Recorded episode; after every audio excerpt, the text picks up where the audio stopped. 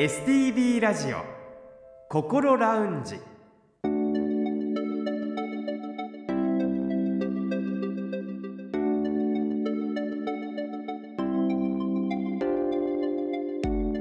おはようございます。北本孝夫です。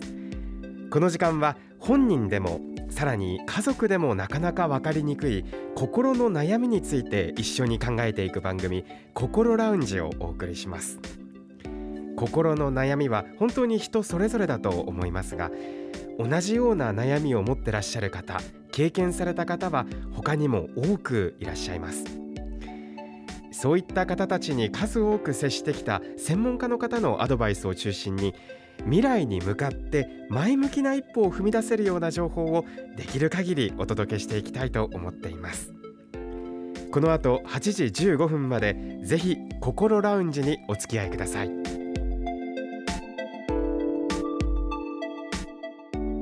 それでは今週も心ラウンジのアドバイザーをお迎えしましょう。札幌西区友メンタルクリニックの古聖代院長です。先生、おはようございます。おはようございます。今週もどうぞよろしくお願いいたします。よろしくお願いいたします。さて、11月は家族の参考書と題して、心に悩みを持つご本人、そしてそのご家族の毎日の生活に参考になるようなお話をしています。今日はインターネット上にたくさんある医療関係の情報の見極め方について高先生にお話を伺います。患者さんやご家族が病院に行く前にインターネットでいろいろ調べてくるという方も多いと思うんですけれども、インターネットにはいい点もあれば悪い点もあると思うんですよね。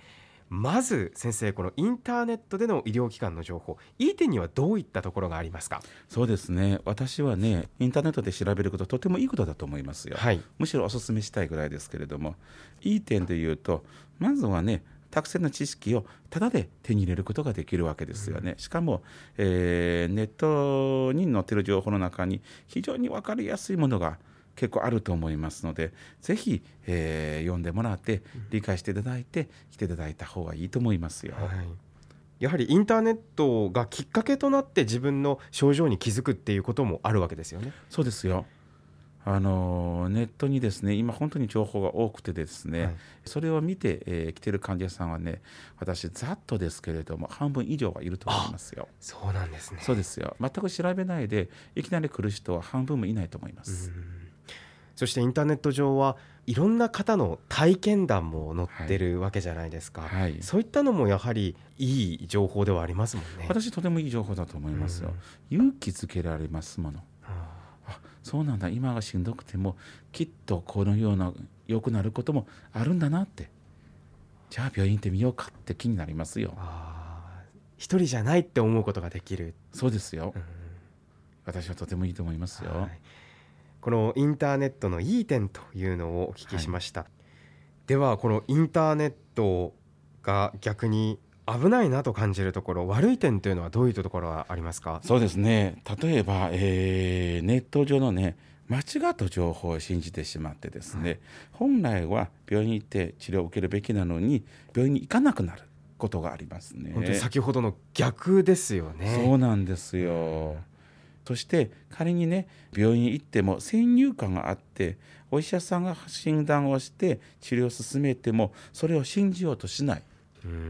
ネットでは違うこと書かれてるからっていうのが理由になったりしますね、はい、で、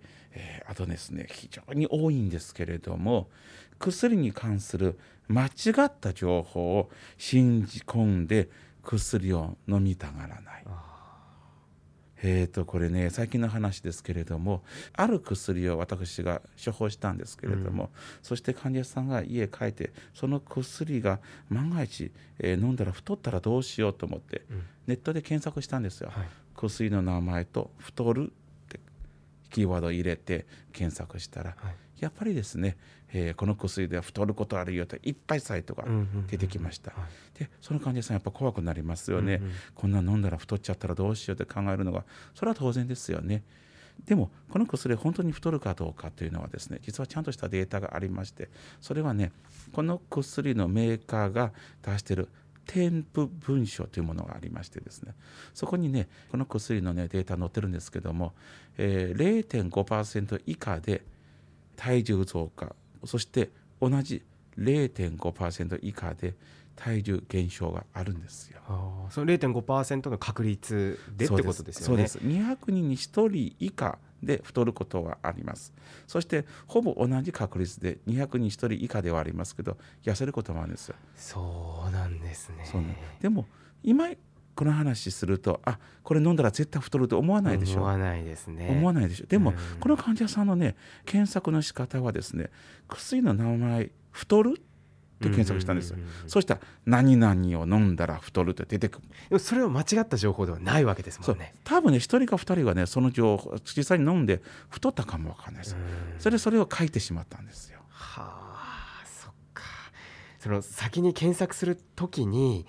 狭めて検索してしまうっていう、もうその答えを求めて検索してしまうっていう、そういったパターンですね。そうですね、うん、そうするとそれに合った情報、自分が見たい欲しい情報必ず出てくるんですよ。あ、中立的な検索の仕方をしないといけない。例えばさっき申しました、副作用を本当に知りたければ一番いい情報源は薬の名前、そして添付文章。そうすると添付文章が大体まあ PDF ファイルが多いですけどダーッと出てきますね、はい、そこにパーセンテージまで書いてあります。うん、それを参考にすると私一番いいと思いますね。はい、ではこのインターネット上にあふれる情報ですけれども、信頼できる情報、信頼できない情報、これを見分ける方法というのはどういったものがありますか？そうですね、これはですね、やはりね、努力が必要だと思いますけどもね、はい、情報の中身を見る前にですね、誰が発信している情報、どのようなサイトで発信しているか、この2つを見てほしいんですよ。誰がどのようなサイトで。そうですね、うん、誰がっていうのは大抵の場合はまず実名出さないとダメでしょう。そしてかつその人の立場、例えば、どこそこの大学の病院のなんとか科の先生だったりとか、私のようなクリニックの医師だったりとか、自分の立場を絶対出すべきだと僕は思いますよね。はい、そのことは誰が言うたのか、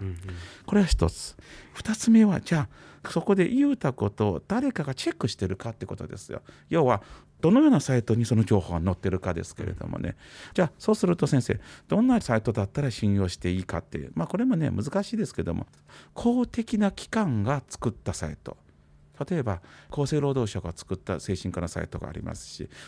前番組で私取り上げたことありますけども、そういうところは非常に中立で客観的なものを載せてますよね。うん、そもそもそこで誰の文章を載せるかで非常にね難しい選考が行われるわけですから、はい、そういうところがですね、私はねやっぱりちゃんとね見て、そこのサイトなら信じていいよということには私なると思いますね。はい、そういう意味で2つも言いますね。誰が書いたものなのか、そしてどこのサイトにその情報が載ってるか、この2つをですねよく見てみると私はいいと思いますね。はい、他にはどのようなポイントがありますか？いや、まだまだね本当に言い足りないぐらい、ありますけれども、はい、皆さんあんまり気にしないかもわからないですけれども、サイトによってはですね、引用するところをちゃんと書くっていうのがあるんですよね。例えば先日の番組でですね、北本さんご紹介いただいたデータ、13歳から29歳の7カ国のどうのこうのという話がありましたよね。自己肯定感の回で。そうですね。はい、でこの話がですね、もし文面で書くとですね、これはどこから引用してきたかというの、引用元を下で中1中2とかで書くところありますね。注釈がいろいろつきますよね。そうですよね。でこれをきっちりやってるところは真面目にやってるんですよ。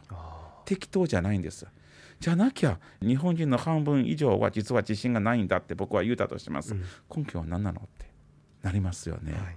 はい、そこはですね、私はねこういうものを見たときに真面目にやってるサイトだな、ここの情報は質が高いなって私は感じますよね。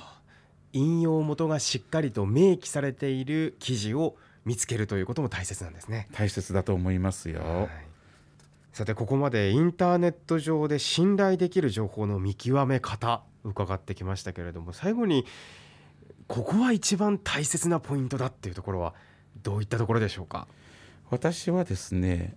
やはり先入観を持たないで情報を探すことだと思いますね。としてもですね、先ほどのですね、太る太らない話もそうでしたけれども、最初から先入観があってそのに合った情報を探すとそのような情報が出てきます、そして自分が探してきた自分にとって都合のいい情報を信じ込んでしまう。それはね、やっぱ危険なことだと思いますね、検索の仕方にしても中立的な言葉で検索することですよね。どうしてもそれができないときは、例えば何々太るって検索した後、何々太らない、もしくは何々痩せるって検索すると私いいと思いますよ。もしね、太るとなるとダーッと出てきますけど、痩せるとなると全く出てこないとなると本当に太るかもわかんないですよね、でも何々痩せるとなるとダーッと出てきたらどうかなと思いますよね。なるほど、はい、自分が欲しい情報、そして手に入れた情報の反対側の情報もちゃんと調べるようにする、はい、ということですね。そうですね、私はそれが重要だと思いますね。ただ繰り返しになりますが、うまくこのインターネットを活用すれば本当にそれは役に立つ情報だっていうことですよね。そうです。絶対ね、外さない、外せない、外すべきではないと思います、11月は家族の参考書と題して、心に悩みを持つご本人、そしてそのご家族の毎日の生活に参考になるようなお話を高先生に伺いました。そして来月は精神科特化型訪問看護について、実際に活動されている方々へのインタビューを中心にお送りする予定です。それでは先生、来週もどうぞよろしくお願いいたします。よろしくお願いします。 STB ラジオ心ラウンジ。 STB ラジオ心ラウンジ、今回は家族の参考書と題して、インターネット上にたくさんある医療関係の情報の見極め方について高先生にお話を伺いました。私も実際に少し体調が悪くなったり、どこかが痛むときにインターネットでいろいろ調べたりするんですけれども、どんどん調べるうちに怖い情報が出てきて、ああどうしようと心配となって、より体調が悪くなるような感覚がたまにあるんですけれども、しっかりとインターネットをうまく活用して正しい調べ方をする。そしてそれでも不安が拭えない場合は、ちゃんと病院に行ってプロの方にお話を聞くっていう、そのうまい付き合い方というのが大切なんだなと感じました。さて、この番組では皆さんからの質問や体験談、そして番組の感想などもお待ちしています。メールアドレスは高先生にちなんでko@stv.jp、 アルファベットの小文字で ko@stv.jp、 ファックスやお手紙については STV ラジオのホームページをご覧ください。なお、お送りいただいたメッセージは個人を特定できない範囲内で、その一部を番組でご紹介させていただく場合がございます。あらかじめご了承ください。そしてこの番組はこれまでの放送回をすべてポッドキャストで配信しています。パソコンでもスマートフォンでも STV ラジオのホームページにあるポッドキャストから心ラウンジを選んで聞いてみてください。Spotify や Apple Podcast でも聞くことができます。それでは STV ラジオ心ラウンジ、また来週お会いしましょう。北本孝夫でした。